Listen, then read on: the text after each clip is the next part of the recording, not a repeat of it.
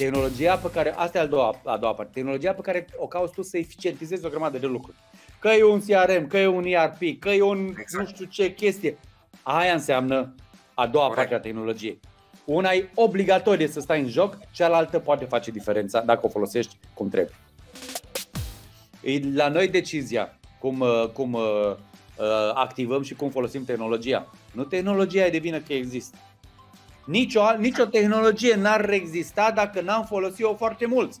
Că nimeni nu e nebun să facă așa o tehnologie, să folosească el cu mămica lui și cu un prieten și să zică, nu, e foarte bună tehnologia asta. Nu e bună dacă nu o folosește nimeni. O tehnologie există pentru că o folosim toți. Doar că e foarte mare provocarea în uh, timpurile moderne să, uh, să intrăm așa, să ne punem noi în creierii capului ideea că asta e o tehnologie care ne ajută, dar care nu trebuie să o lăsăm să fie stăpânul nostru. Exact. Asta e foarte bine că ai sesizat că asta e moda. Dar nu e decizia, gata, aruncăm cu bani. Și eu vă mai recomand uh, o, să faceți o chestie.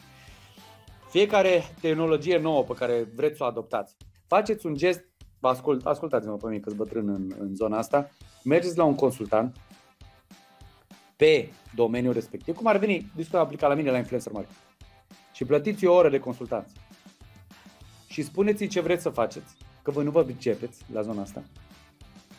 Și da. el o să vă zică dacă merită sau nu, măcar atât. S-ar putea ca suta aia de euro pe care o dați sau cât dați la un consultant să vă salveze niște mii de euro pe care, pe care altfel i-ați aruncat pe geam. Atât de important un om care știe cât e ceasul. Cum îi alegi, aici e altă discuție pe consultanță. Cel mai important lucru, niciodată tehnologia nu e de vină, ci noi, cei care o folosim, suntem de vină. Suntem de vină în sensul și dacă ne iese bine și dacă ne iese prost. Niciodată tehnologia nu are nici cea mai mică vină. Tehnologia, dacă o lași într-un colț, acolo stă până crapă. Noi suntem cei care punem mâna pe tehnologie și noi o facem bună sau rea și pentru noi și pentru alții. Noi, oameni, atât.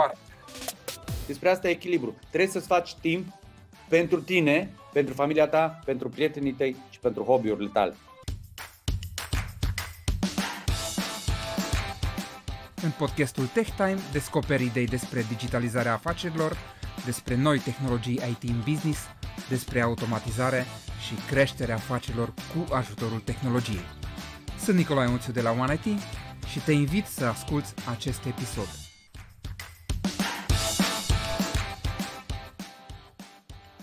Salutare, salutare! Salut, Cristi!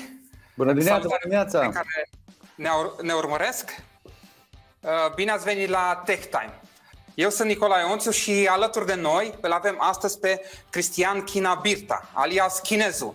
Bine ai venit, Cristi!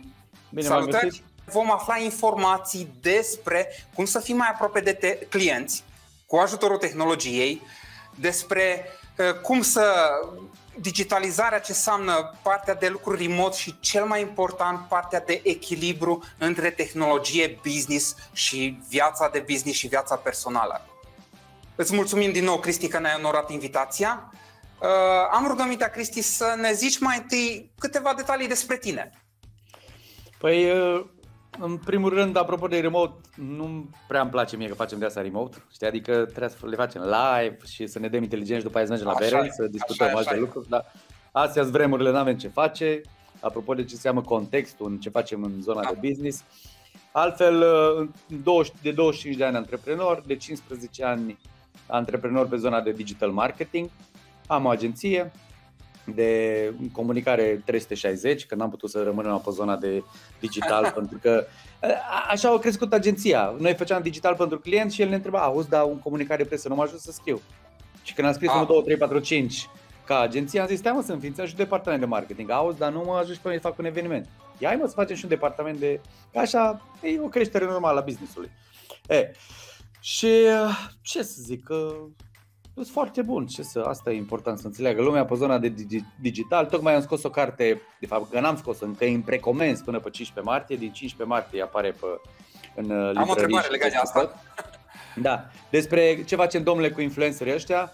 Sunt foarte arogant, dar bazat. Mi-e place aroganța bazată când spun că sunt cel mai mare specialist pe influencer din țara asta. Încă, o încercat mulți voinici să se ia la trântă cu mine pe partea asta, dar La revedere multă, te pupă portofel, nu a avut cu cine pentru că încă o dată, într-un fel sau altul de 15 ani de zile fac zona asta de influencer marketing. Și când faci ceva în digital marketing, să fim clar înțelegi, nu faci de pe YouTube, nu faci de pe Google, nu faci din cărți. Înseamnă bugete gestionate. Exact. Când gestionezi milioane de euro pe partea asta, înseamnă că știi cât e ceasul. Că aia e presiunea pe bani. Pe păreri pe Facebook și pe Google, vorbim dacă e vă sunt, dar n-are rost. Și știm că tehnologia ajută mult. Însă, ajut fo- însă ajută foarte mult și felul în care o implementezi și felul în care uh, interacționezi cu ea în firmă. Uh, zine te rog, Cristi, cum te-a ajutat pe tine tehnologia în ultimul an? Uh, puh, păi fără tehnologie am fost, fi fost terminat, să-ți dai seama, adică din toate punctele de vedere. Uh, exact. În cele din urmă, orice tehnologie e doar o extensie tehnologică a ceea ce suntem noi. Nu e nimic altceva. Adică folosim, uite ce folosim noi acum, uh, B-Live-ul ăsta pe care îl faci tu, e ce? E o extensie tehnologică a vorbitului nostru. Că nu e altceva. Dacă ăsta da. n-ar mai merge, n-ar mai fi așa. Uh, am și pe blog o, o, un articol în care scriu că despre social media, că e ca, o, ca un ciocan. Ce poți face ca cu un ciocan? ciocan? Adică? Păi da, asta zic. Ce poți face cu un ciocan? Păi bazi niște cuie și construiești ceva frumos. Dar și poți să dai în cap la cineva, îți și poți da peste degete, este doar... Păi aia cu pâinea, cu pâinea, uh, cu cuțitul de fapt. Cu, cu cuțitul poți să tai pâinea, dar poți să și omori un om. Da. Exact, așa e orice tehnologie. Exact, există, exact. Există un, un scriitor de ăsta, da, am uitat cum îl cheamă, așa de tare mi-a plăcut că am uitat cum îl cheamă, că bătrân, că, care zice așa, orice tehnologie vine la pachet cu posibilitatea ca acea tehnologie să distrugă și tehnologia respectivă și pe cel uh, care o folosește. Uh-huh. Și cea, asta e extraordinar de faină dacă te gândești din punctul ăsta de vedere. Mașina te duce repede dintr-un loc în altul când a apărut, dar poți să și da. o dai de gardrău. Orice tehnologie conține lucrul ăsta. Problema îi, nu ciocanul, că dacă ne referim la tehnologie ca ciocan. Nu ciocanul e problema, frate. Mâna care mânuiește ciocanul. Mai mult, creierul care zice mâinii, ia fă tu cu ciocanul ăla acolo. E la noi decizia cum, uh, cum uh, uh, activăm și cum folosim tehnologia. Nu tehnologia e de vină că există. Nicio, nicio tehnologie n-ar exista dacă n-am folosit-o foarte mulți. Că nimeni nu e nebun să facă așa o tehnologie, să folosească el cu mămica lui și cu un prieten și să zică, nu, e foarte bună tehnologia asta. Nu e bună dacă nu o folosește nimeni. O tehnologie există pentru că o folosim toți. Doar că e foarte mare provocarea în uh, timpurile moderne să, uh, să intrăm așa, să ne punem noi în creierii capului ideea că asta e o tehnologie care ne ajută, dar care nu trebuie să o lăsăm să fie stăpânul nostru. Exact. Numai exact, dacă ne gândim exact. la social media, există uh, cazuri de burnout din cauza de social media, ca, cazuri de adicție. Există deja psihologi care uh, asta fac. Dependența de digital, deja vor să o trateze. Păi ce, de vină Facebook că stai 8 ore pe zi acolo? Ia nu mai sta tu. Că acolo e da, problema, că tu alegi să stai. Aici. Da, tu alegi să stai și așa e cu absolut orice tehnologie. Eu dacă vă arăt screen time-ul meu, apropo, eu vă tare vă recomand să vă instalați sau să pe telefoanele astea mobile, unele le au nativ, screen time. Și să vă uitați cât stați voi pe telefon. O să aveți un șoc. Dacă n-ați făcut exercițiul ăsta până acum, o să aveți exact. un șoc. Da, voi da, ziceți, un pic. Păi de aia, știi, un pic. E pe principiu, am băut și o bere, dar de fapt tu ai terminat uh, canistra, știi? Așa e și cu da, asta da, da. de, de, pe... pe screen time. Da. Pe medie, uite, de exemplu, pe medie, în social media, pe medie, dar știi cum e media? Dacă stai cu o bucă pe un calorifer și cu o bucă pe o bucată de gheață, pe medie ești ok. Deci pe medie un român stă cam 2 ore 40 de minute pe zi în social media. Ceea ce mi se pare enorm. Enorm de mult, 2 ore 40 din viața ta, într-un fel sau altul, să o pierzi sunt în social media. Că și social media asta e o sculă pe care ar trebui să o folosim cu cap, nu cu alte motive. Așa e, așa e. Bun, uh, Cristi, ai zis ceva despre cartea ta care ai lansat-o acum. Ce ar trebui să știe cei care ne urmăresc acum? În primul rând și eu vă rog tare mult să puneți întrebări, că încă o dată, mai ales pe zona asta de digital marketing, Măi, de 15 ani de zile și milioane de euro învârtite pe zona asta, știu, m-am lovit de un miliard de chestii și știu să vă răspund. E păcat să nu profitați de un papagal ca mine care vă zice lucruri. Doi la mână, în continuare, dacă, apropo de, de că sunt originar din uh, Târgu Lăpuș născut, crescut în Baia Mare, dar vacanțele Târgu Lăpuș și Suciu de sus uh, și Suciu de jos. Făcute. Super. Deci, dacă acum mă întreabă cineva repede, zice, bă, tu ce ești? Eu zic Maramureșan, instant. Deci, deși am viața mea la 46 de ani, mai mult e trăită în București decât da. acolo. Și punem la, punem la socoteală și când eram copil, în scutece, știi? Dar, exact. Na, deci, dar în continuare, dacă zici, eu sunt moroșan. Accentul și te felicit pentru asta. Adică Măi, tu vorbești nativ maramureșenește. Nu a fost nimic asumat sau ceva. Așa e eu, nu. așa merge treaba, nu mă mai ascund. Că E foarte important, iată ăsta eu, atâta îs, n-ai ce să faci. Că așa am ventat-o și pe nevastă acum 25 de ani. Așa am fost eu, zice, ai că aia mi-a plăcut la tine, că așa erai. Mai tâmpit, mai cum erai, dar de aia te-am luat. Bun, cartea mea. Până pe 15 martie precomandă la pe cărturești.ro uh, După 15 martie în librării și așa. De ce se numește Ce ne facem domnule cu influencerii ăștia? Pentru că Uh, am scris cartea asta din două motive. Hai zic unul relativ egoist. Uh, e un instrument de marketing foarte, foarte bun pentru brandul meu personal și pentru agenția Cooperativa 2.0. Clar, deci nu... Bă, poți, poți compara o carte cu un pliant sau cu un no, ad în care ce suntem buni, suntem... Nu, frate, ai carte, ai carte. Deci cu totul altceva. Vorba asociatului meu zice, mă, deștept ai fost tu cu cartea asta, mă, că pliantul aruncă instant la gunoi. Mă, o carte nu aruncă nimeni la gunoi. O ține, da, o mută, da. chiar dacă nu citește, știi de ce? Chiar dacă da. nu citește, pune pe rat frumos. Nu aruncă, dă la altul, face ceva, dar pliantul l-a aruncat direct la gură. Uh, al doilea motiv e că există așa o mare uh, uh, întunecime, ca să zic așa, și o mare negură pe, în zona asta de, de, în ecosistemul de business, că eu despre asta vorbesc, în ceea ce privește zona de influencer și de influencer marketing, încât e ceva uluitor. Și atunci am zis, bă, hai să scriu cartea asta, care e scrisă ca un fel de îndrumare, adică e pe limba toată lumea poate înțelege, absolut toată lumea poate înțelege, așa am scris-o, nu e nimic tehnic în ea, dar în același timp e o experiență de 15, 15 ani de zile acolo, pe zona de influencer marketing. Deci e un îndrumar despre cum să, și aici, de aici pleacă ideea cărții, că trebuie să definim ce înseamnă un influencer. Păi hai exact. să vă exact. zic, hai să vă zic eu ce înseamnă un influencer. Sau nu, vă zic întâi două chestii. Ce nu înseamnă un influencer pe definiția din carte care îi sistemul de referință ecosistemul de business. Uh, cel mai mare influencer din viața mea e nevastă. De departe. La revedere. E nevastă mea influencer? Da, băi. Deci influencer la mare artă. Tu, ca brand, poți să o sun pe nevastă mea să zici, nu vă sperați, doamna, cât mă costă să postați ceva pe Facebook despre brandul meu? Nu poți. Deci, pe definiția din carte, nu. Nevastă mea nu e influencer care să te ajute în business-ul tău. Președintele țării e un influencer? Bă, ai zice că da, de multe puncte da. de vedere. Eu zic că nu. Terminator. Că, eu zic că nu. Că, dragă domnule o, o, Nicu, Nicule dragă, te poți duce tu la Clausi să zici, domnul președinte, cât mă costă, domnule, când vă coborâți din avionul ăla, așa, să, să fluturați un plian cu One IT? Nu poți face asta. asta e bună.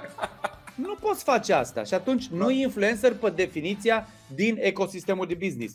Un influencer, și aici e definiția din carte, e acea resursă digitală care în baza unui contract, a unui brief și a unui fi, niște bănuți sau niște beneficii, că e poza produs sau ceva, livrează beneficii pentru brandul tău.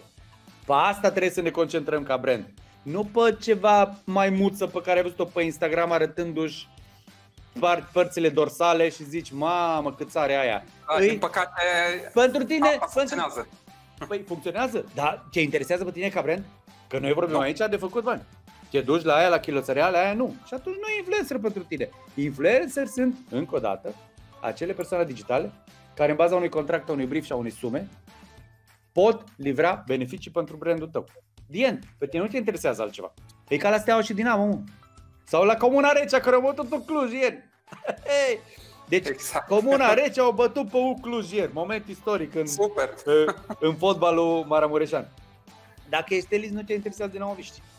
Dacă ești dinamovist, nu te interesează steliști. Așa e și aici. Te interesează doar influencerii, pe definiția asta, care pot să aducă beneficii pentru brandul tău. Despre asta e vorba în carte, nu povești că cu avioane și cu unicorni și sirene, da. Abia aștept să o citesc, am comandat-o chiar printre primele.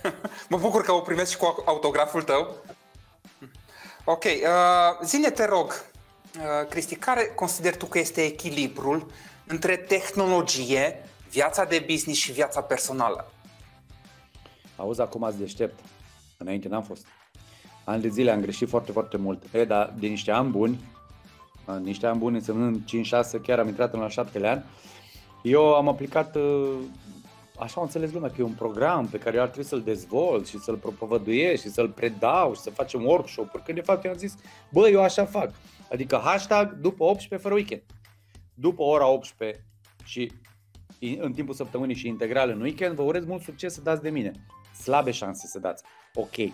Acum, în contextul ăsta al pandemiei, mai fac și eu excepții, că oameni care au probleme, ă, clienți, ă, branduri care, bă, terminat, nu merge nimic, ai încearcă să mă ajut, mai fac și eu uh, niște excepții. Dar în, într-un program normal, despre asta e vorba. De ce fac asta? Că multă lume zice, mulți mi-au zis, vai, dar tu ratezi foarte mult business. Da, ratezi foarte mult business. Dar uite-te la mine dacă îmi pas. Nu-mi pasă de nicio culoare. Că nu mă interesează să prind o grămadă de business și eu în 2 ani de zile să mă duc la loc de verdeață. Și să-i las pe cei trei copii ai mei fără tată. Și să, să ducă businessul dracului după mine. Nu mă interesează asta de nicio culoare. Despre asta e echilibru. Trebuie să-ți faci timp pentru tine, pentru familia ta, pentru prietenii tăi și pentru hobby-urile tale. Că uh, am și scris un articol de ce e important hobby-ul în viața ta Că din punctul de vedere, viața noastră e așa un motor cu mai multe pistoane de alea, știi? Am văzut un articolul pist- foarte, foarte tare. Un piston e viața de familie, un piston e viața profesională, după aia urmează hobby-urile, pasiunile. Cu câte mai multe pistoane, cu atât când se înfundă astea la alte două, care și ele, astea se înfundă cel mai des. Viața profesională și viața de familie. S-ar putea ca hobby-urile să se scoată. Deci de aia e extrem de important. Ca să ai un hobby ca lumea, trebuie să-ți faci timp pentru asta. Nu există. Da. De unde îți faci timp? Păi din ăla pe care l-ai, că timpul e una, acea resursă care nu poate fi comprimată, nu poate fi dilatată, atâta îi, atâta cât îi. Și atunci tu trebuie să-ți faci programul tău. Nu zic eu după 18 fără weekend, că meu sunt un prieten care e stomatolog, zice, păi tu vrei să falimentezi, că la mine după 18 business, că eu sunt din țară. La ah. mine după, după serviciu vine lumea. Și am zis, bine, fă atunci, după 24 sau eu știu, nu știu, să-ți faci, dar să-ți găsești orele alea, zilele alea, perioadele în care ești tu cu tine. Mulți antreprenori îmi zic, bă, dar e imposibil, că eu tot timpul am de lucru. Păi da, e problema ta. Exact, exact. asta e problema ta. Că tu ai tot timpul de lucru, bă, bă, stai un pic, că dacă tu muncești 24 din 24, păi trebuie să fii milionar, mă, ești nebun. Milionar clar, deci n-ai ce să faci. Pentru că dacă muncești 24 din 24 și tu nu ești milionar, nu e bine ce faci. Nu e bine ce faci. Oricum o învârți, nu e bine ce faci. Știi? Și una din problemele asta, încă o dată, acum azi deștept, că am trecut prin ele și le-am făcut pe toate. Burnout-uri, uh, anxietăți, uh, enervări, bani aruncați, hmm, probleme în familie, că am fost dobitoc, deci le-am acum știu, că așa le înveți. Una din marile probleme la antreprenori, știți care e? Că toți zici, bă, dar eu muncesc, încasez, dar nu merge treaba. Faza cu le fac eu singur. N-am dat niciun ban, eu le-am făcut singur. Asta le văd de obicei în social media, știi? Dar nu, eu nu dau bani să se ocupe cineva de conturile din social media, le fac eu singur. Nu m-a costat nimic. Păi cum nu te-a costat nimic, omule bun, și ce mai numești antreprenor? Păi cum da. orele alea de muncă, dacă lucrezi o oră pe zi, știi cât înseamnă o oră pe zi? 365 de ore pe an. La bugetul anual, care înseamnă compania ta, brandul tău, ce faci tu acolo, se 365 de ore. Pune-le la 10 euro ora. Dar dacă te vinzi cu 10 euro ora, iar ai o problemă de structură de cost. Cât da, înseamnă? Da, 3650 de euro și tu ai zis că nu te costa nimic? Păi nu e bine. Că dacă tu înțelegi că astea te costă, plus costurile de oportunitate. Faci social da. media la care nu te pricepi, evident că ai altă meserie, ți-o spune unul care face de un catrelion de ani asta și altă meserie, uh, în loc să faci altceva.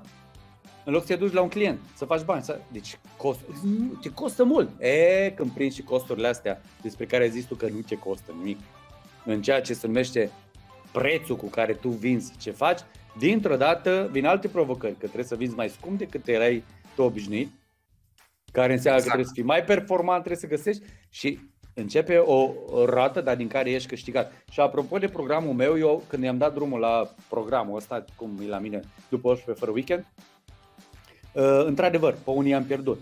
Cei care erau obișnuiți să mă sune Serios? la Ai, seara, ai pierdut clienți din cauza asta? Da, da, da. Am pierdut câțiva, dar foarte puțin. Uh, băia care erau obișnuiți la 10 să mă sune și băi, dar auzi, dar cum ar fi să? Ceva ce nu era absolut relevant pentru ora 10 seara. Înțelegi? Ah, Dar, știi ce am câștigat?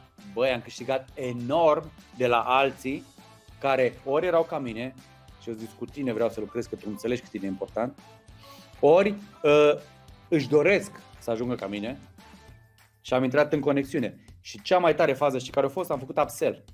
Uh, nu am făcut eu. da? S-a întâmplat automat la clienții cu care am rămas. Aha. Deci eu n-am pierdut pe programul ăsta. Eu am câștigat.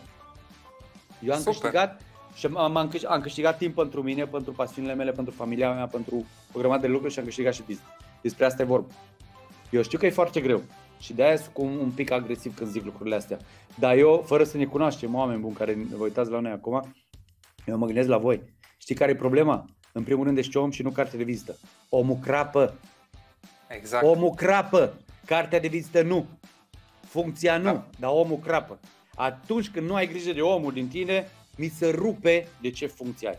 Foarte tare mi se rupe și ar trebui să ți se rupă și ție. Ai grijă de tine ca om și după aia restul vin, frumos, elegant.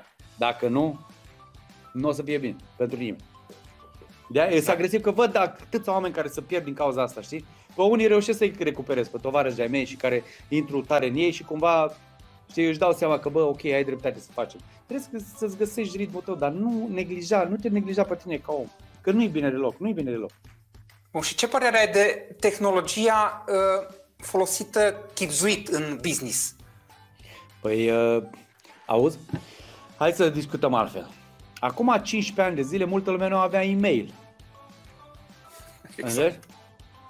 Acum spune și tu o companie care nu folosește e-mail.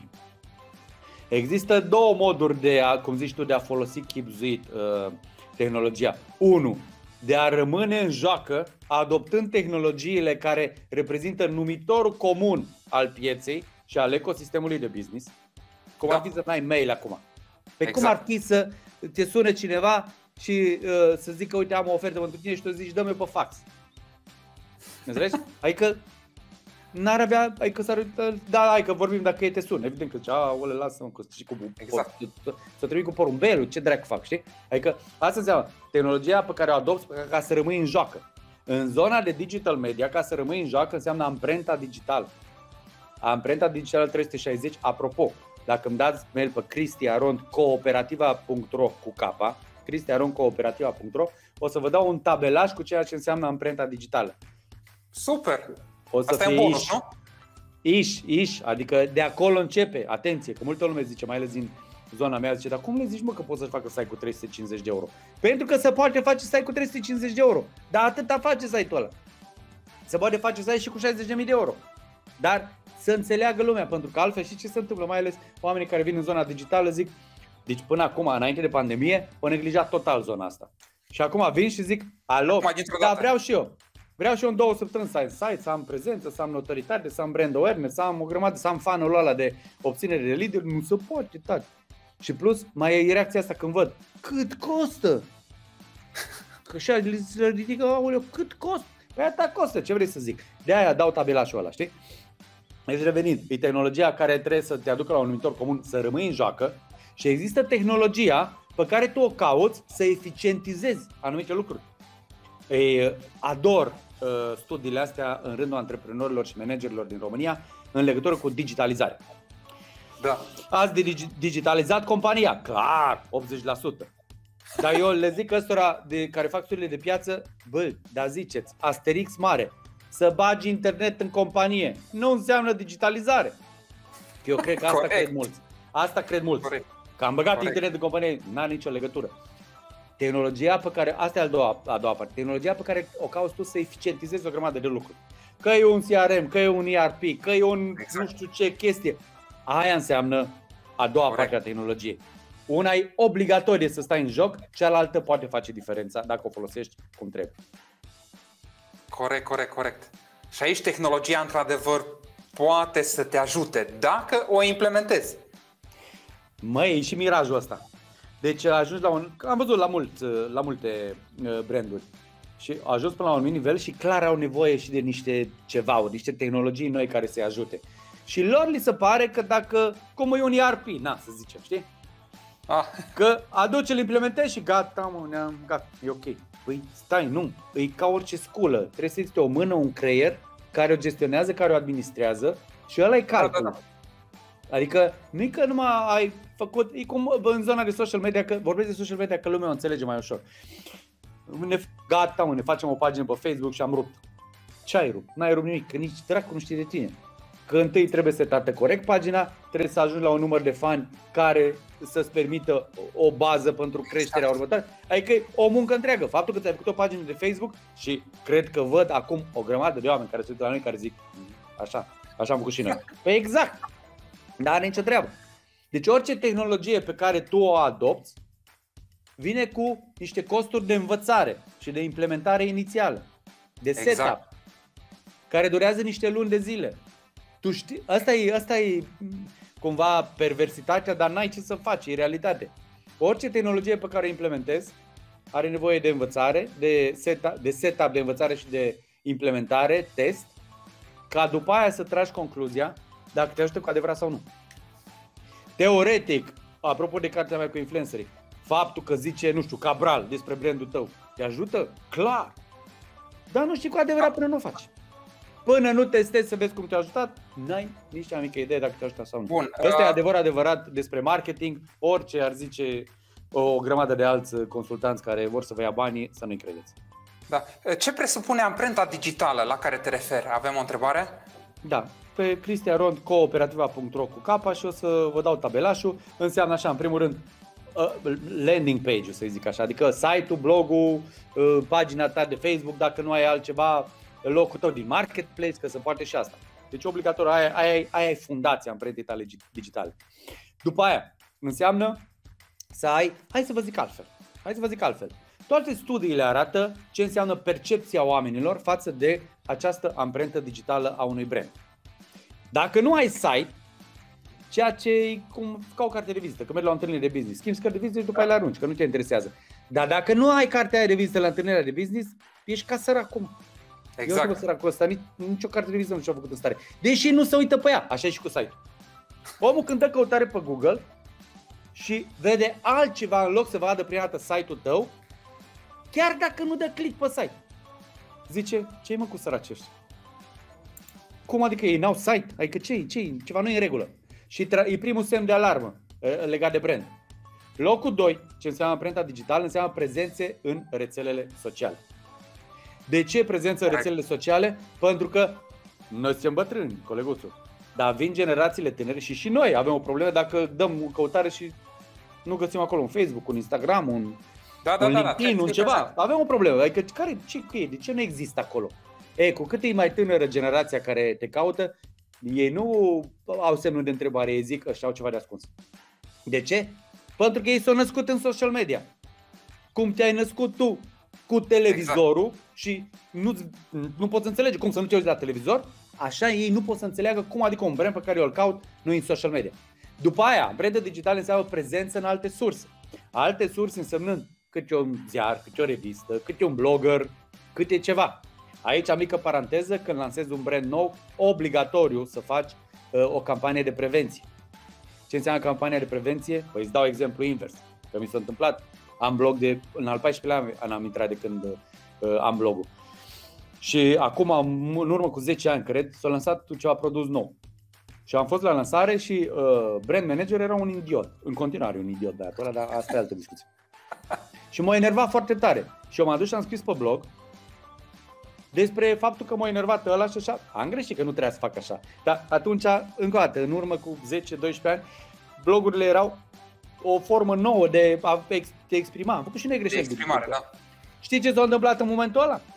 Că și acum, îți pe prima pagină, după 10 ani, când cauți brandul ăla, îți Serios? preiau controlul asupra brandului și ți-l preiau wow. într-un context negativ. Și atunci campania de prevenție înseamnă asta. Hai să plătim 3 ziare, 5 blogger și două alte publicații online sau ceva, în așa fel încât lumea când caută pe Google să găsească pe aia printre primii. Că după aia dacă vine un prost și zice ceva urât despre noi, e la coadă. Deci da, asta da. e bun. Deci prezența în alte surse, după aia asocierea cu influencerii, asta cu cât e mai tânără lumea și că, că cu cât sunt mai tânări clienții tăi, cu atât mai important, să te vadă că o zis influencerii ceva despre tine. Apropo După de aia, asta, am, am primit o întrebare. Cât de mult contează să fii prezent pe TikTok de generația tânără? Păi, aici e întrebarea, dacă, dacă tu vinzi generației tinere, da, trebuie să te gândești la TikTok. Pentru că, hai să vă zic altfel, puțin, multă lume crede în continuare că pe Facebook e toată România. Toată România peste 35 de ani e pe Facebook. Ah. Până 35 de ani, la te costă de câteva ori mai mult să targetezi pe un, cineva de 25 de ani pe Facebook decât la 35 plus. Deci renunțați la asta. Ăștia sub 35 de ani au migrat pe Instagram și uh, cei mai mulți pe TikTok. Numai că și asta, uh, am și un articol pe blog și detaliez și în carte, în digital există publicuri, nu public. Inclusiv tu ești publicuri diferite în funcție de context și de rețea socială. Pe Facebook intri având anumite așteptări și vrei să satisfaci anumite nevoi. Tu, ca om. Pe LinkedIn, niciodată nu cauți pe LinkedIn ce cauți pe Facebook. Ești alt tip exact. de public. Nu mai vorbesc că intri pe Instagram, când intri, deci ești tipuri de publicuri. Și atunci trebuie mers invers. Hai să ne definim noi care ar fi publicul țintă și după aia să vedem unde putem găsi. Că s-ar putea, dacă ăștia tineri, pe ăștia targetezi, s-ar putea să nu găsești pe TikTok, s-ar putea să-i găsești pe YouTube la niște YouTuberi la niște vloggeri. Sau s-ar putea să-i găsești pe niște platforme cum ar fi tpu.ro în România, despre care puțină lume știe, dar sunt o grămadă de copii acolo care întreabă tpu, tpu.ro. Deci, Eu n-am există, Exact. Există o grămadă de, de, de, de variante prin care poți să targetezi publicul ăla și de aia e important să vii din urmă, să vezi care ți strategia, care ți obiectivul și unde ți publicul țintă, că trebuie să începem să-l căutăm.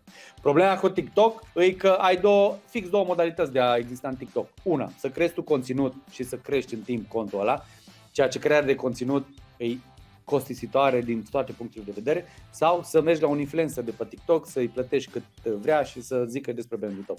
Alte variante n-ai. Spre deosebire de Facebook, unde ai un întreg ecosistem prin care să-ți ia bani. A, tu acolo poți să nu crezi niciun conținut. Pui poză cu tine cu produsul și zici, ăsta eu, ai produsul meu și ai băgat 1000 de euro și ai testat. Da. Pe TikTok nicio șansă să faci așa ceva. Și conținutul Asta poate zic. să fie la fel. Facebook, YouTube, TikTok? Uh, auzi, nu, n-ar trebui să fie la fel. Da, da, n-ar e la fel. Știi de ce? Păi da, dar ce discutăm cu teorie versus practică. Eu spun că n-ar trebui să fie la fel pentru că, în primul rând, pe format.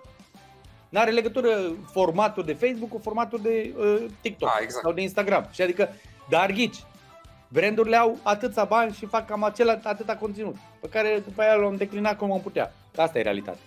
Nu exact. sunt foarte puține branduri care reușesc să facă conținuturi diferite pe platforme. Și oricum, pe mai mult de două platforme sociale, eu n-am văzut să stea un brand ca lor. Înțelegi? Deci ori Facebook, LinkedIn, ori Facebook, Instagram. Să fie dominant sau la ce te referi? Să facă treabă ca lumea. A, să, să aibă și resurse treabă. să facă treabă ca lumea. Nu au resurse de mai multe. Atenție, dacă tu uite cum ești o după aia înregistrezi discuția și o pui acolo pe YouTube undeva, asta nu înseamnă că ești prezent acolo. Că e o diferență foarte mare între a fi prezent în digital și a ști cum să fii prezent în, prezent în digital. Corect. Faptul că eu pe YouTube sunt praf. Pentru mine YouTube nu e irrelevant ai mei mai încarc acolo pe cont, uh, pe agenție. Am și uh, filmulețe cu 7 views pe YouTube. De ce? Da? Nu-i, nu-i de nicio culoare platforma mea pe care să mă desfășor. E o decizie strategică pe care trebuie să iei. Să fii pe toate înseamnă să fii pe niciuna. Asta să era faci un conținut, să faci un conținut care să pleacă la toată lumea înseamnă să pleacă nimănui. Asta era o întrebare de la cineva. Ce platforme recomanzi pentru o vizibilitate cât mai bună în online? Dacă vinzi Eugenii, TikTok. Dacă vinzi uh, CRM-uri, LinkedIn. Dacă vinzi bere, Facebook. E important, exact. încă o dată, hai să mergem înapoi. Care ți obiectivul? Deci pentru mine e extraordinar obiectivul, dar nu obiectiv, obiectivul tău de business, că asta multă lume zice. Eu vreau să vin cât mai multă bere. Păi, mult succes. Obiectivul tău de marketing care e? Ah, eu de la vreau să vă multă bere, eu ce să înțeleg? Ca e obiectivul tău. Obiectivul tău de marketing ar trebui să fie să ne perceapă lumea ca berea cea mai sănătoasă din România. Altceva, tati. Altceva, Altceva. Da. da. Altfel sună. Da, dar multă lume vine și zice obiectivul de business. Și eu zic, și ce să fac? Eu, ce să fac cu obiectivul tău de business? Că eu nu lucrez la tine în companie. Eu îți furnizez servicii pe zona de marketing. Mie îmi trebuie strategia ta de marketing. Exact. A, dar nu avem exact. așa ceva. Păi hai să discutăm atunci, discutăm de asta, consultanță, tati, că ce să-ți fac? Că mănânci ore din timp, ori eu ce vând? Ore. Ăsta e ceea ce vând. Mi le mănânci, trebuie să mi le plătești. Nu Super. Uite, văd că vin tot, tot mai multe întrebări. Uh, hai să vedem care să o luăm. Uite aici, pen, pentru o firmă mică, ce tehnologie consider că e ok? Pentru o firmă păi, mică. Na, ce înseamnă tehnologia asta? Păi nu contează că e mică mare, că avem uh, firme mici uh, de 10 oameni care bagă câte 10.000 de euro pe lună, pentru că au produse care se vând cu sute de mii de euro și atunci pentru ei 10.000 de euro pe lună în promovare nu e, e o proporție ok, sau avem companii foarte mari care dau 500 de euro pe lună, să aibă și ei, cred că, o prezență în digital. Ce înseamnă tehnologie? Care produs îl vinzi? Care ți obiectivul să fii prezent în digital? Hai să zic, multe firme de astea uh, de soft, să zicem așa, nu vând la end user, adică la noi Ah. doi care stăm pe vezi să ne eclizim. Ce să cumpăr eu? Un soft de la cineva? Nu cumpăr. Vând la B2B. Prezență în digital pe B2B îi m, mai puțin de E lead. altfel. E mai puțin de lead. Adică dintr-o dată vede unul zice, ia să cumpere softul ăsta de 200 de mii. Nu se întâmplă așa ceva niciodată. Prezența în digital pentru astfel de firme B2B e de brand awareness. În așa fel încât să fie asociat cu niște valori, cu niște inițiative, cu niște cevauri, în așa fel încât dacă particip la o licitație sau la un pitch, ăla să zică, a, voi sunteți firma aia și într-o dată mi-ai câștigat niște puncte. Sau cum se întâmplă la unii clienți când ne tot zic, deși noi le zicem că o li se- o să li se întâmple asta și ei zic, bă, nu, și hai că vedem, să duc la târguri, mă rog, când se făceau târgurile alea, știi? Și vezi că vine unul zice, a, voi sunteți ăia cu campania aia mișto. Ce faceți? Cum îi sunt? Și intră în discuție, înțelegi? Deci a, despre asta e vorba. Alt câștig nu există. Cine vă zice altceva vă minte. Vă minte foarte tare. Deci câștigați pe zona de brand awareness când sunteți Brand pe B2B. awareness-ul contează Știi? enorm. Știi? Și, și foarte important, aici vorbeam de partea de lead-uri, de vânzări, și pe employer branding. Cu cât Ah, vrei să angajezi super. mai tineri, dacă nu ești în social media și dacă nu ai prezență digitală, ești mâncat. Noi vindem, de exemplu, la Cooperativa 2.0 un workshop că, pe care eu, eu prea dată când mi l-a cerut uh, o companie mare, am zis, du-te bă, n-are cum. N-are cum. De ce? Să-i învățăm pe top și middle management să fie prezenți ei cu brandul lor personal în social media. De ce? Că aici a venit mindfuck-ul pe care mi l-am luat. Cu cât îți mai tineri ăștia care vor totuși să, înga- să se angajeze să lucreze, că ăștia tineri trăiesc în niște vremuri pe care noi nu le-am permis. Pot să stea acasă la mămica și la tine. Pot să stea.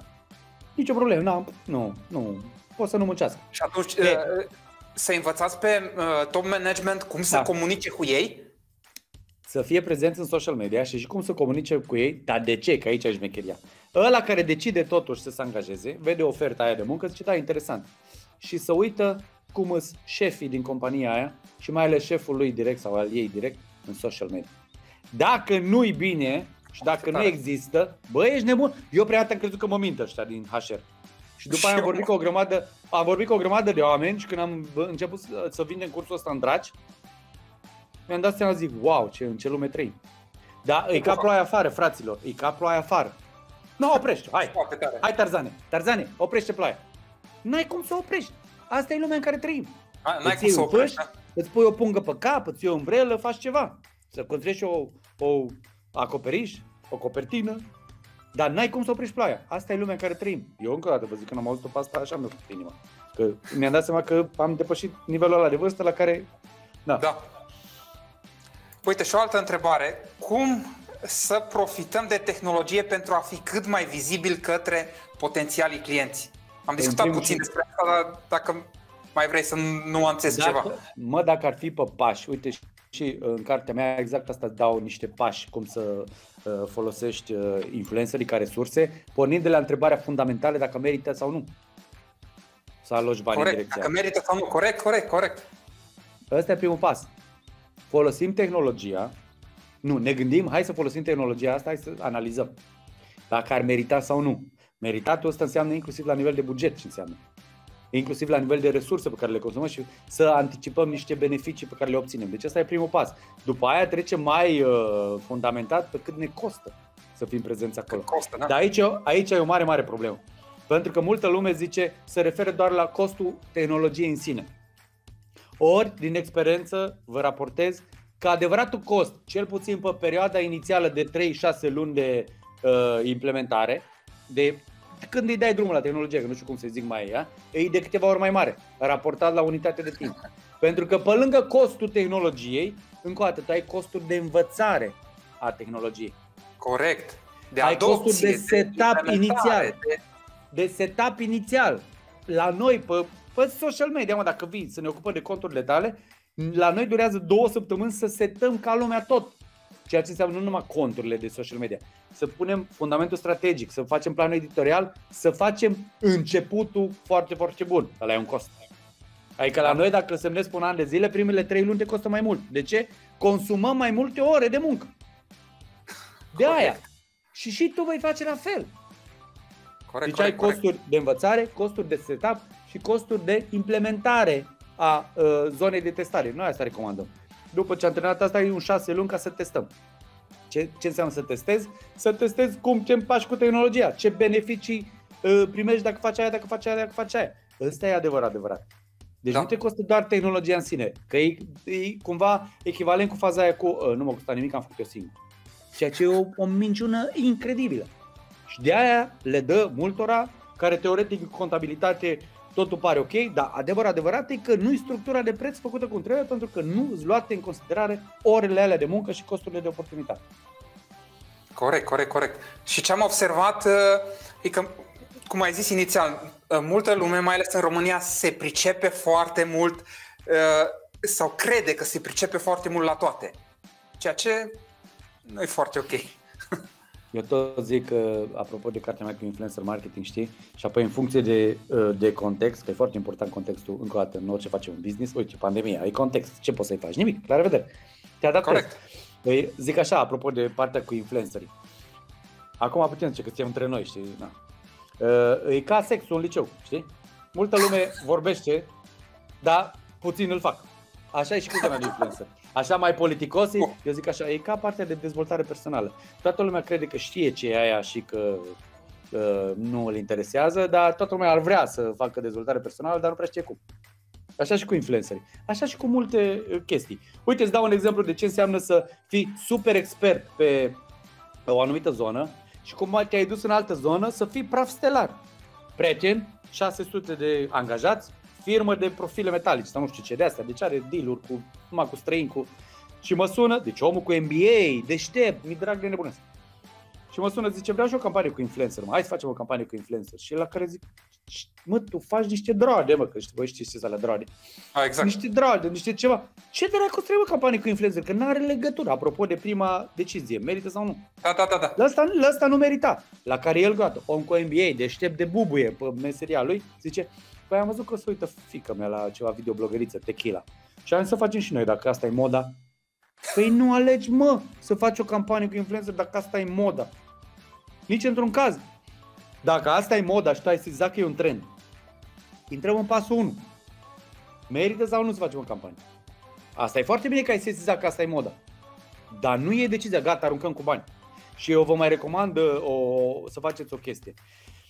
Fiecare tehnologie nouă pe care vreți să o adoptați, fiecare uh, pe zona de digital marketing dacă vreți, dacă vreți o campanie cu influencer, faceți un gest, vă ascult, ascultați-mă pe mine că sunt bătrân în, în zona asta, mergeți la un consultant pe domeniul respectiv, cum ar veni, discutul aplicat la mine la influencer marketing și plătiți o oră de consultant și spuneți-i ce vreți să faceți, că voi nu vă pricepeți la zona asta.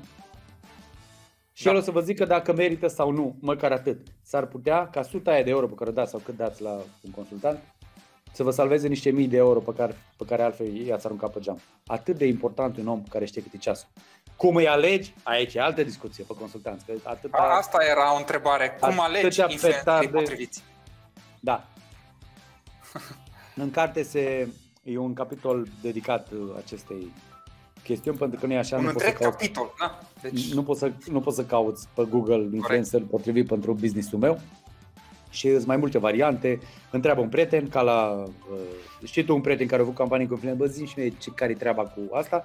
Dacă știi pe cineva influencer, cotat și care e în topuri sau așa, vorbește cu el să-ți explice, dar atenție că și de la prieten și de la influencer tu obții numai o variantă a poveștii, că prietenul poate să spună, vai, o mizerie asta cu influencerii, praf, da. dar el de fapt și-o gestionat singur campania și nu a făcut, a făcut el o grămadă de lucruri greșite. Inclusiv nu i-a cerut influencerului ce trebuia să-i ceară. Cea mai mare greșeală, apropo, pe care o fac oamenii de la branduri care nu se pricep și discută direct cu influencerii, zic, zi, zi ceva despre produsul meu. Cât mă costă? 500 de euro. Nu, 500 de euro. Și după aia tot el îi supărat, zicea, a, păi nu mi-a trimis pe site pe, aproape pe nimeni. Păi i-ai zis influencerul să se trimite pe site? Tot de la brand zici, păi mi se pare normal să se întâmple așa. A, păi și mie mi se pare normal să nu fii prost. Trebuie foarte clar să seteze așteptările. Am în carte model de brief. Brief înseamnă chestia aia pe care îi dai influencerului, ce are de făcut. Deci influencerul, când ai zis zic ceva frumos, înțeles că să facă brand awareness. Eu recomand același lucru. Mergeți la un, un consultant, plătiți o oră de consultanță, ziceți bă, asta fac, asta vreau să obțin dintr-o campanie, ce îmi recomand? Pentru că s-ar putea să vă recomande, dă dracu, n-are rost cu ei. Din multe puncte de vedere. Uh, uite, de exemplu, cea mai mare problemă la partea de influencer pentru oameni și branduri care nu au mai făcut asta e că n-au nici mai mică idee cât costă și când află să leșină. Pentru că avem, uite cum e uh, Mircea Bravo, care e super darling și e super simpatic, da. dar atenție, el are, îl are pe Cristi acolo, care e producătorul și creierul uh, întreprinzei respective și are șase scenariști. Că le business ca lumea la Mircea. Deși pare că râde cu bunicuța și nu știu ce, mai apare și Bob Rădulescu pe acolo și să distrează ei și râd. Când, uh, uh, sigur că l-ai vrea pe Mircea Bravo să zică ceva despre produsul tău. Și când mă întreb pe mine cât costă, leșin, instant. Să facă ceva cu Mircea Bravo. Nu pot să zic că nu e frumos să zic să dezvălui. Dar așa e cele mai multe ori asta. Și vine un consultat și zici, păi aș vrea cu Mircea Bravo, cu Loredana Groza și cu Cabral. tu câți bani ai? Păi 300 de euro. Păi trimite-le flori de banii aia, că altceva nu faci de banii aia cu ei, știi? De aia e bine să ai un consultant. Dacă zice, mă, să știi că ar merge produsul tău sau ce faci tu pentru niște influencer, hai să faci așa, uite, cu ăla, cu ăla, cu ăla, te-ar costa cam atât. Și dintr-o dată ai toate datele probleme. Da, și să identifici clar cine are nevoie.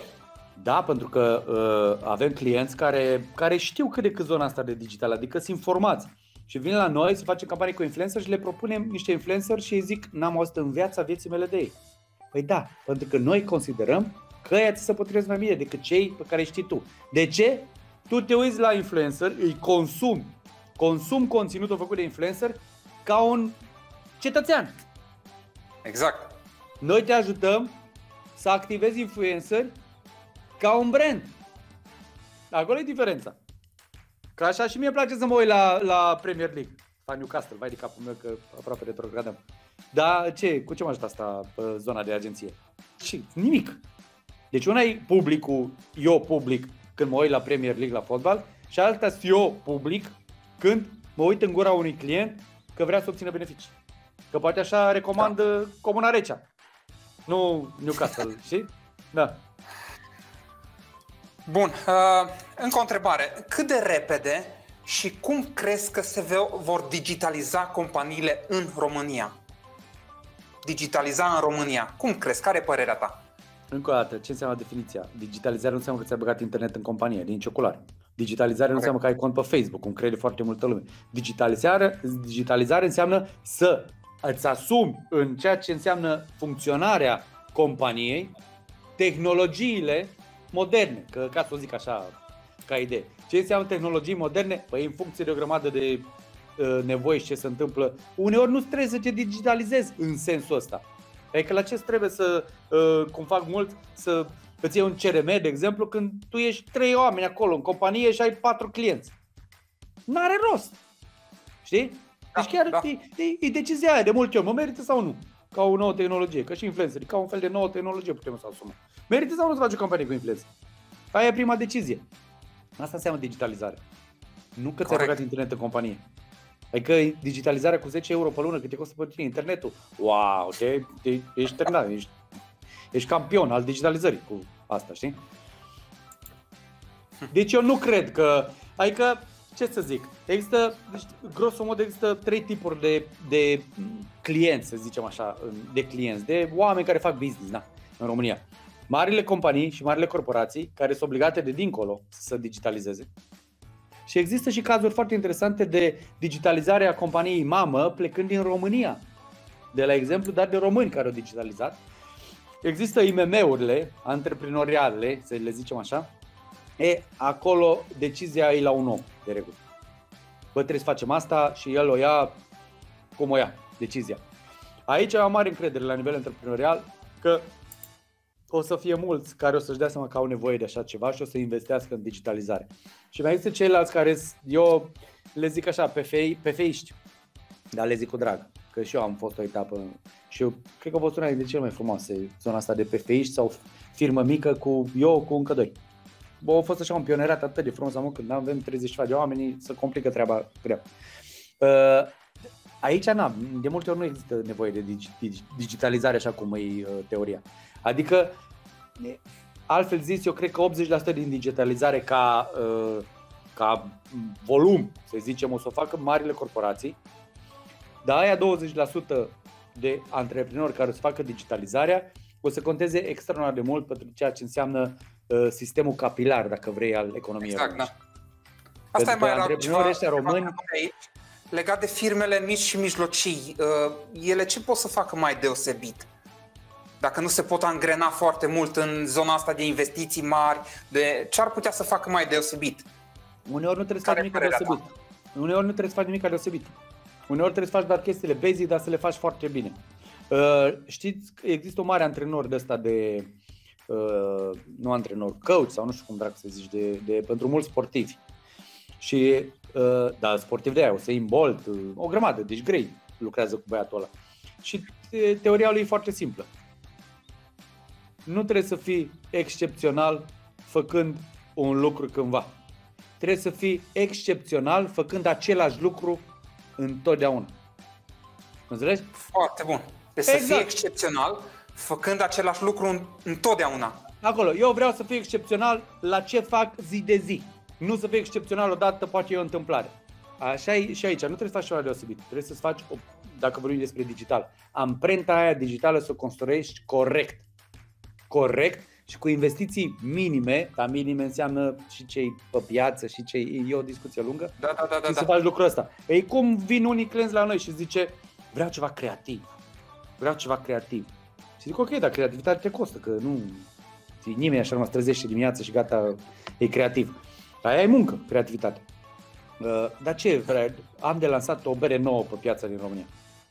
Ce creativitate îți trebuie? S-a lansat o bere nouă pe piață în România. Gata, atât ai. Cine îți cumpără berea aia? Cei care cumpără bere și care exact. nu au nevoie de nimic creativ, ei au nevoie doar de informația că a apărut berea pe piață în România. Creativitatea costă și uneori strică. Că îmbracă informația în alte Hai. avioane. Deci ceva deosebit, eu n-aș recomanda nici culoare să faceți ceva deosebit. Să faceți basic-ul, dar să-l faceți foarte, foarte bine.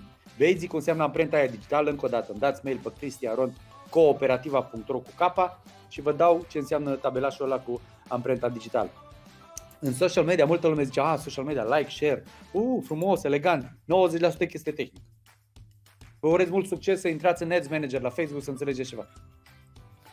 Că asta e cel, cel, asta e cel mai bun. Facebook-ul pe care tu te, te plimbi așa, pa, zici că ești campion mondial la patinaj uh, viteză pe Facebook. Noi intră în Ads Manager și vezi da. Da, ce da, și da, face da. în el. După aia vorbim. Deci 90% din ce vedeți uh, prezență ca lumea în social media e tehnică reală. Tehnică reală și muncă de bătrân chinez. Și așa iese treaba. Altfel, uh, hai să zic altfel. Creăm pentru clienți chestiile alea care se dau și la televizor, nu nicio problemă. Păi dar le faci odată cândva. Ai exact. 365 de zile pe an în care trebuie să creezi conținuturi pentru social media. 3, 6, 5. Scrieți pe foaie 3, 6, 5. Și acum faceți voi 3, 6, 5 de chestii wow. Nimeni nu poate face asta. Și atunci trebuie să vai, faci 5 chestii wow și 360 de încet, încet. Da. Da, asta, asta din păcate e realitatea și trebuie puțin, puțin să ne trezim și să vedem că lucrurile se întâmplă și de asta tehnologia și felul în care le punem în aplicare uh, contează enorm de mult. Uh, însă erau câteva întrebări aici legate de partea de echilibru. cineva a întrebat uh, cum implementezi cât mai mult această treabă de echilibru și cum definești orele care să le pui în businessul tău, care să fie cumva să-ți drămuiești acele ore. E, e foarte simplu, frate. Adică, tu ai plecat de la birou la ora 5 și ai ajuns acasă la 5 jumate. De la 5 jumate încolo, până dimineață ce ajungi la birou înapoi, nu s-o de business. Nu s-o de business. Dacă, dacă cumva se întâmplă, că e o excepție și sună cineva și vrei să faci ceva, eu în bugetul ăla meu personal le bugetez triplu. Triplu! Bun, Triplu. bun, bun, bun. De ce? Chestie psihologică. În ultima vreme am și un podcast despre sănătate mentală, de altfel. Podcastul lui Chinezu e despre sănătate mentală și am învățat mult pe tema asta. Uh, Multitasking-ul. O bășină, pardon, scuzați, fără... Nu există așa ceva. E o aberație imensă. Ba mai mult costurile psihologice când vrei să faci multitasking sunt imense.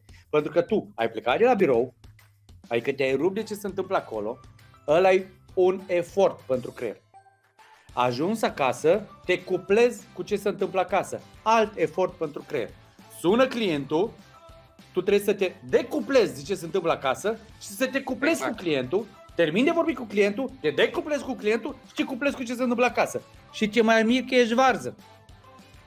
În timp, și aici trebuie antrenament. Vă trebuie antrenament. Doi ani de zile cel puțin trebuie să vă antrenați cu asta. Să ai făcut programul și te antrenezi, te antrenezi, te antrenezi. Că știi cum e, ajungi acasă și vezi că sună cel mai tare client al tău. Tu i-ai zis, bă, vezi că în perioada asta o să fac un program, că așa e frumos, să-i anunț. Așa? Și te mănâncă, înțelegi? Ai, Să-i răspunzi, nu că e cel mai mare client al tău. Păi dacă le-ai răspuns, ai dat, uh, ai resetat start, ai resetat ceasul. Iară trebuie să te antrenezi. Pentru că ai făcut un rahat. E ca la băutură. Nu mai beau deloc. Nu mai o ștampă cu prietenii. Păi, Exact. bine, de la zero. Ai resetat Da, da, și te da, duci da, da, înainte. Și e foarte greu, cred că, obiceiul acesta să-l schimbi. Adică din moment ce ai Antrenament. obișnuit și clienții să te sune, să uh, interacționeze Așa cu e. tine. E foarte greu, e foarte greu, de aia puțină lume o face. Dar pe de altă parte ce variante aveți? Eu sunt absolut sigur că dintre cei care ne ascultă mult să trecut prin niște burnout-uri, prin niște așa și nu să știu că simt că nu merge, nu funcționează bine. Nu, păi dacă nu funcționează bine viața ta, fă în continuare așa, să vezi că o să schimbi așa. Dintr-o dată o să zică, și universul să zică, gata, mai te rezolvi și pe tine, că ai stat destul la coadă. Nu? Totul trebuie să Da. ți le faci. Da, e niște costuri, n-ai ce să faci. Și îți trebuie antrenament. Nu e ideea alea cu, a, citesc o carte și dintr-o dată, a, așa, asta era, mă, gata, de mâine să schimb. Nu. Și cărțile, sunt extraordinar, eu sunt mare cititor. Extraordinar de mare cititor. Pentru că eu consider că lectura, cărțile, e singurul, e singurul lucru care mă fac mai neprost în viața mea, știi?